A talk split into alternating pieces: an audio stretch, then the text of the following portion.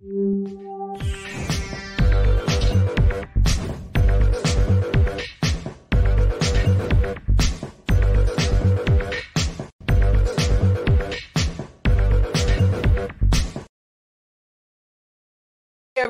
Welcome to the show. You know where you are, the nine at nine with me, Tigo. And today is that special real estate day because our buddy, our resident expert on real estate, is here, Jennifer Hammond. And we're going to talk about the mistakes people could be making as a realtor in this economy. So sit right there.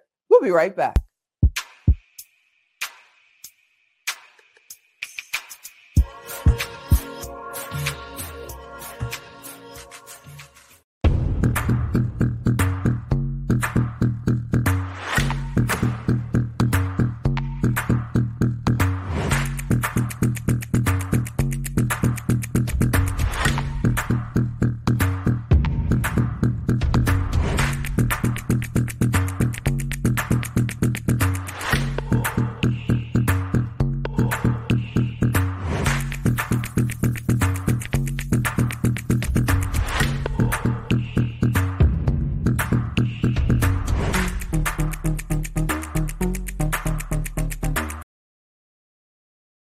Everybody. Welcome back.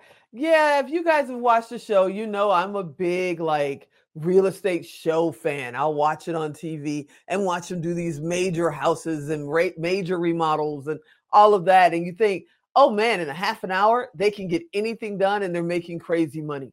But in reality, real estate agents, brokers, they're working on commissions. And if the economy is weird and things shift and it becomes a buyer's market, hmm, now, what do they do? Well, for us, we call Jennifer Hammond. Hey, Jennifer, what's happening? Hey, yay! Thank you for calling me. Yay! All right. So, what are the three mistakes that real estate brokers or real estate agents could be making right now when they're trying to shift from the seller's market to what's looking like a buyer's market now? It's amazing. These three mistakes are so basic and yet they are overlooked all the time. And I tell you that if okay. you ask any real estate agent, they're probably going to have to, it's going to be like they went to Catholic confession. They're going to have to confess that they did not do these. Okay, so number one, not following up.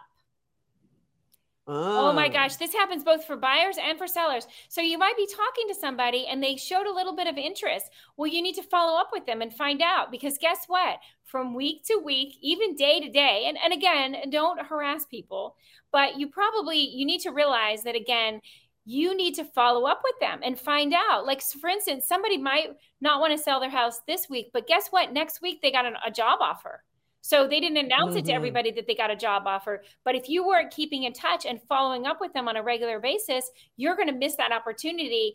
And and that's a huge amount of money. Again, as you just said, most real estate agents work 100% on commission. And so not right. following up, that's like a deadly sin.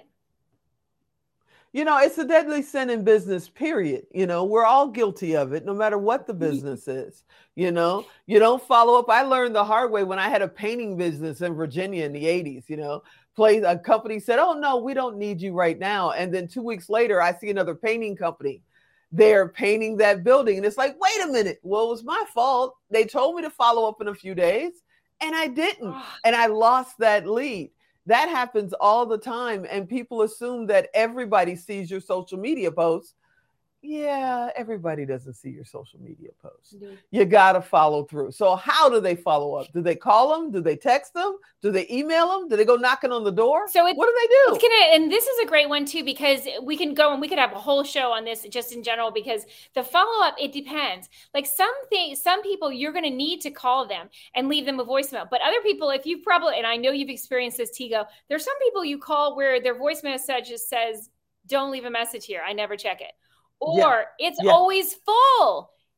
if it's yep. always full how are you going to actually leave a message or you know be able to communicate with them so again and, and then also we've talked about this in previous episodes as well some people prefer for you to text message them. Some people prefer for you to email them. So one easy way for a real estate agents as just a regular thing to do is to follow up once a week with everybody in your database. And you're just saying hi. You give them information. Like in florida recently we had a big hurricane come through.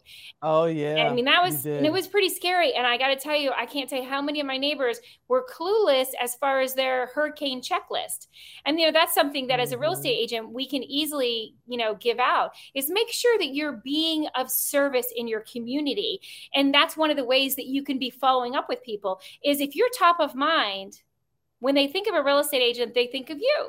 So you want to make sure you're top of mind. So as you follow up, you follow right. up and you make sure that you are being helpful and not a nag or not one of those pieces of email that end up in junk mail or you end up blocking them because you're like that person just is annoying me. Make sure that you're actually being of service as you're following up with them.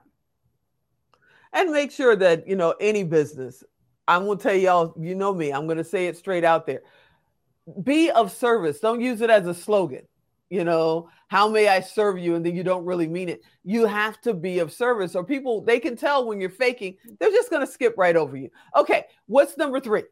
Number three is not enough action. Not enough action.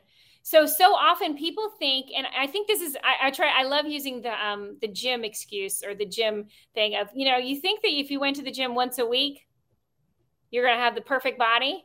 It's the same thing with you know with real estate is a lot of times people don't estimate the correct amount of effort it's going to take to get a new client or to get a client past the finish line or to you know make sure that you're getting new deals coming in your pipeline.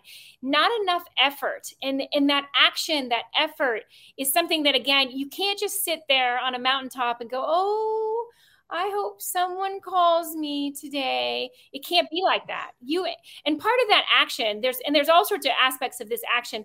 So number one, one of the most important things you do in action is you need to be going out and looking at houses and the inventory. If you haven't seen the houses, how are you right. sell them? How are you going to talk about them if you don't know what you're selling? Like if you're selling cars, you better have taken that car for a test drive.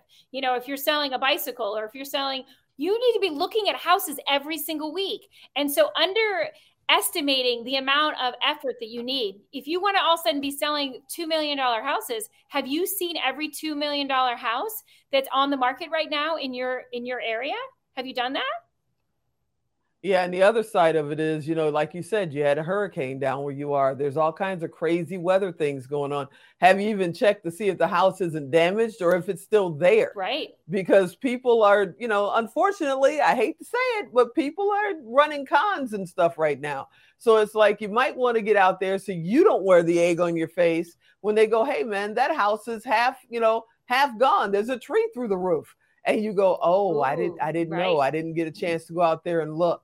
That's that's a good thing for anybody. You know you want to check what products and services you're offering before you offer them and make all these promises. And that's so that's before we get out of here I was just gonna say because winter comes around the corner, it's the same thing with snow and snowstorms. You might yep. just have a snowstorm that comes through or an ice storm. So ju- it doesn't have yep. to be something major like oh, it's a hurricane. It can be all sorts. It could just be a really bad storm last night. So again, that's a huge. What you just said is very very critical to making sure you know your inventory and not only the ones that you represent, but also the ones that you might bring a buyer to. Make sure you know your inventory. Right. So number one, you uh, the mistake not following up. Number two, make sure your daily prospecting. Make sure you're actually calling people and following up and getting new leads all the time. And number three, not enough action. Those are the three mistakes. Woo. Now, I, and even, you know, I have friends in Kentucky and other places. There was lots of flooding and stuff going on this last year. So you want to check for that too. But let me ask you about fears, ah. you know, because I know a lot of people have been in this game and they came in at the high of it. Yeah. And they were like, oh, it's just like making a money machine. I just sit here and reel it yeah. in. And now they have to work for it. And they're now suffering from, you know, depression, they're, you know, doubt, yeah. fear, yeah. going through all that What's a couple of really quick tips before Alan cuts us off on how to get past that? So number one, it's a mindset thing because you need to, and you know, I always do the yay, and part of that is let's find the silver lining, let's find the rainbow. Even when the hurricane came through, first thing I did was go look for rainbows. Always look for the silver lining. So if you if you find yourself thinking the negative thoughts and you're like, oh my gosh, what am I going to do? Think about how could it be the opposite how could it be mm-hmm. a, a, mm-hmm. rainbow? How could it be the most beautiful thing? And and the same thing with mm-hmm. the housing market. I can give you so many examples, but if the housing market is down, who does that who does that benefit? Well think about it. There's always somebody who's benefiting from this and you can always you know all of us learn from the the down markets. There are more millionaires made in a down real estate market yes, there is. than an up market. There's so much beauty and so much success for you to have all you got to do is just go out there and get it. And I do say it does start with that mindset. And every one of us gets sad, and every one of us gets in a in a challenging thing where we think negative thoughts and invalidate ourselves. And and you just have to be like, stop, stop.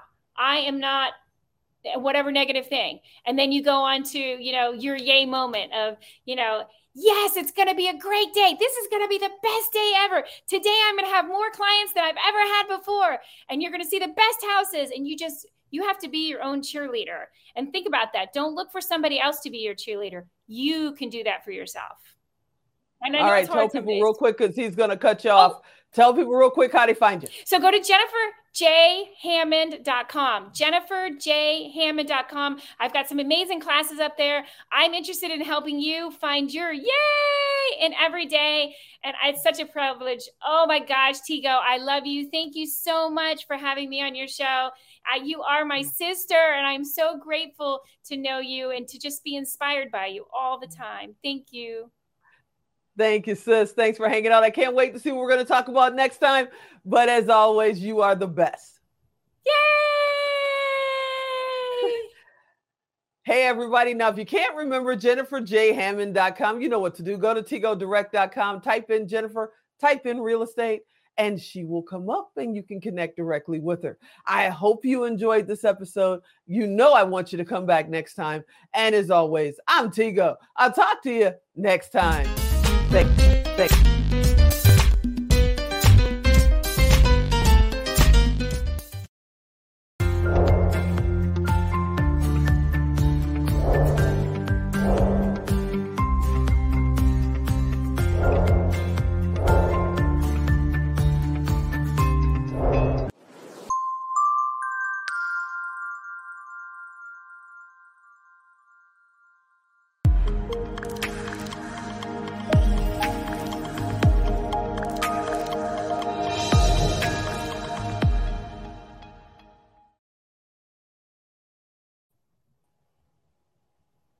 I spelled your name wrong. I'm sorry.